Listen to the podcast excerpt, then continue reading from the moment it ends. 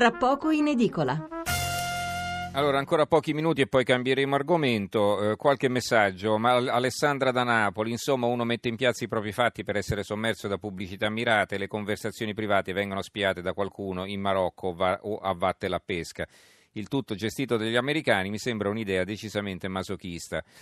Lucio da Roma, perché su Facebook non si possono bloccare le false testate giornalistiche che pubblicano centinaia di bufale alle quali molti credono, condividono e creano rabbia e tensioni inutili? Paolo da Napoli, reato di diffamazione punito con una multa che va da, 100 a, da 10 a 500 euro. Di che stiamo parlando? Ancora eh, Antonio da Bologna, ci sarebbe anche l'opzione di non iscriversi ai social network. Io personalmente sono un professionista che lavora senza bisogno di relazioni su internet e sono una persona che ha relazioni molto solide senza aver dovuto iscriversi a Facebook, a Instagram o altro. Eh, in effetti questa può essere la soluzione. È anche difficile addirittura cancellarsi poi. Eh. Questo è un altro piccolo problema, non è che sia impossibile, però è anche difficile sparire dai social network. Allora Pierluigi da Cagliari, buonasera. Buonasera, senatore Pesante. No, Adesso la eh, sentiamo bene, prego. No, la ringrazio molto.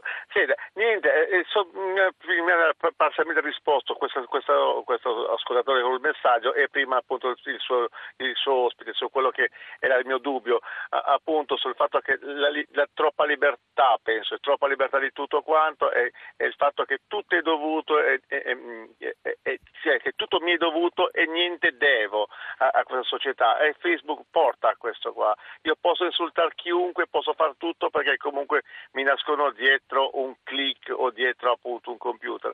E questo forse è uno dei mali che la società sta patendo eh, e sta subendo anche. Um, Quindi lei dice praticamente che i social network eh, inducono a una specie di deresponsabilizzazione, così?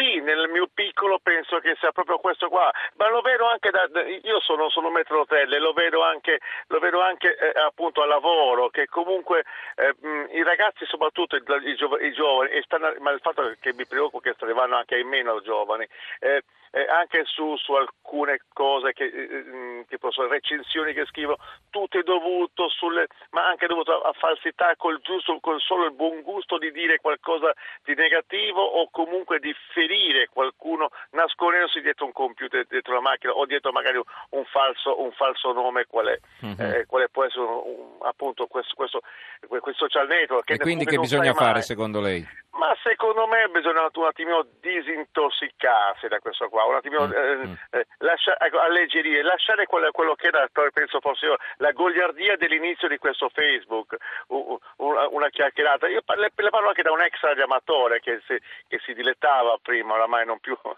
perché comunque mi metto a dormire la sera che sono un pochino più stanco dovuto anche all'età magari, ecco, che, che la chiacchierata fra amici, eh, ehm, non si parla più, non si, si, mm-hmm. si, si urla si urla, si impreca, si ingiuria, si, si offende gratuitamente, molte volte anche io oso dire anche esageratamente. Va bene. Eh, liber- con troppa libertà. Ecco. Grazie per Luigi per la sua telefonata. Eh, allora, ritorniamo dai nostri ospiti per trarre le conclusioni di questa nostra chiacchierata, anche se volete commentare, anzi ve lo chiedo di commentare quanto hanno detto gli nostri ascoltatori nei messaggi o anche in questa telefonata. Avvocato Pellegrino, prego.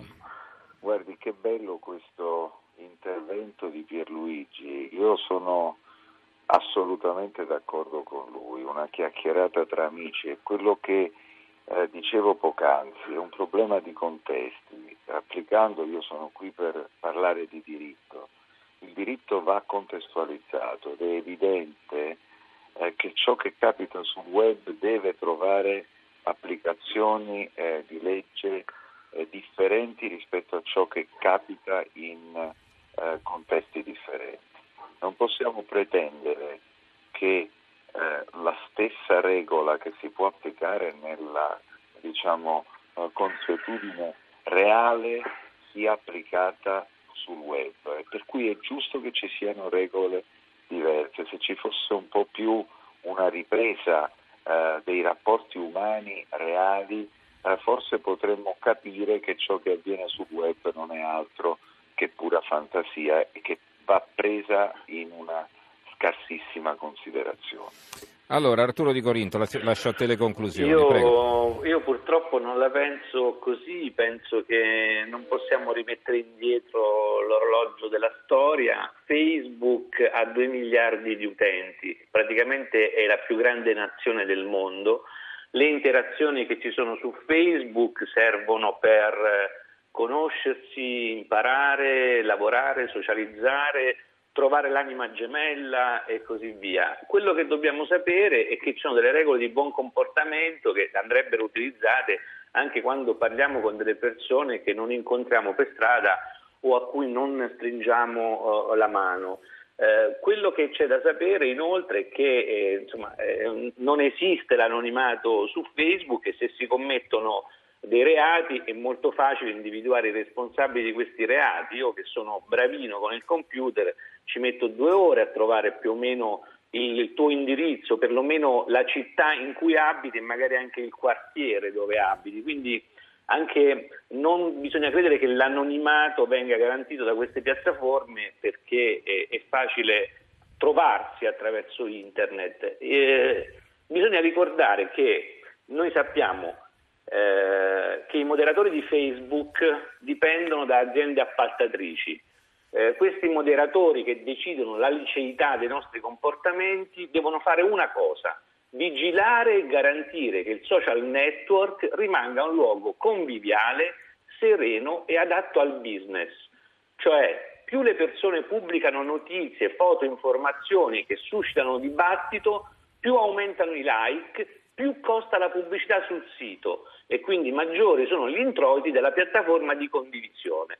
Allora il compito dei moderatori qual è? Scoraggiare i comportamenti che fanno scappare gli utenti. È per questo motivo che Facebook ha deciso di fare particolare attenzione al bullismo online, all'hate speech, cioè al linguaggio dell'odio, e a proteggere delle categorie considerate deboli o fragili, come i giovanissimi, gli anziani, le donne, i disoccupati. È per questo che cancellano dei post che contengono evidentemente delle ingiurie, dei toni sprezzanti, dei toni violenti, dei toni minacciosi verso queste categorie protette. Quali sono le categorie protette? Quelle ad esempio che identificano le persone in base alla que, quelle che eh, identificano le persone in base alla razza, all'etnia, alla religione, alla provenienza nazionale. Ad esempio, vi dico una cosa, se non la sapete, che si può parlare male delle religioni su Facebook, ma non si può parlare male di chi professa una religione. E lo stesso vale per i paesi. Si può parlare male di Germania, di Francia e d'Italia,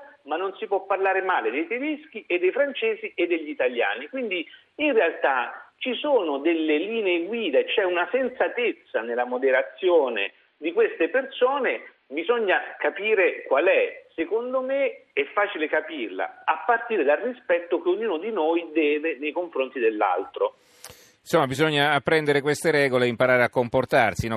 quando si entra in un'altra casa, insomma, bisogna cercare di capire quali sono le abitudini di chi ci abita, eh, e però non sempre è facile, poi appunto si viene spesso sommersi da insulti, non, non, non ci, ci, riesce neanche più a capacitare di dove si, ci si trova. Mensurati, io eh. credo che i, i, la buona educazione eh, vinca sempre su tutto e soprattutto la voglia di partecipare a un grande gioco sociale, perché di questo si tratta, dove noi possiamo dialogare e partecipare e dare anche un contributo eh, di conoscenza e, ripeto, di dialogo fra persone molto distanti nel modo di pensare e molto diverse negli stili di vita. Questo è il grande successo di Facebook e di queste piattaforme. Poi anche a me piace uscire con gli amici e farmi un bicchiere di vino guardandomi negli occhi con la persona mm-hmm. che ho mhm. scelto di frequentare.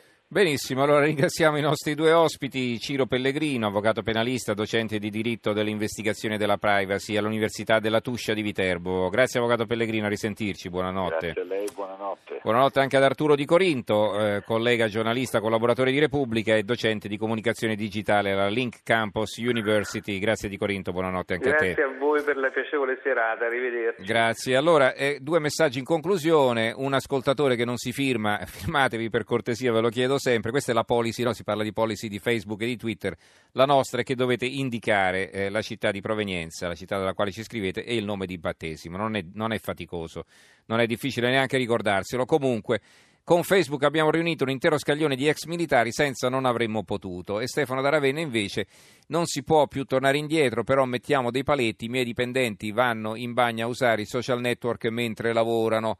Eh, infine un altro ascoltatore, il, il, il, l'SMS però è tagliato, comunque vi leggo quello che compare, sono completamente fuori da Facebook, non sento la mancanza, quando voglio parlare con qualcuno gli telefono, tutto deve farsi con discernimento.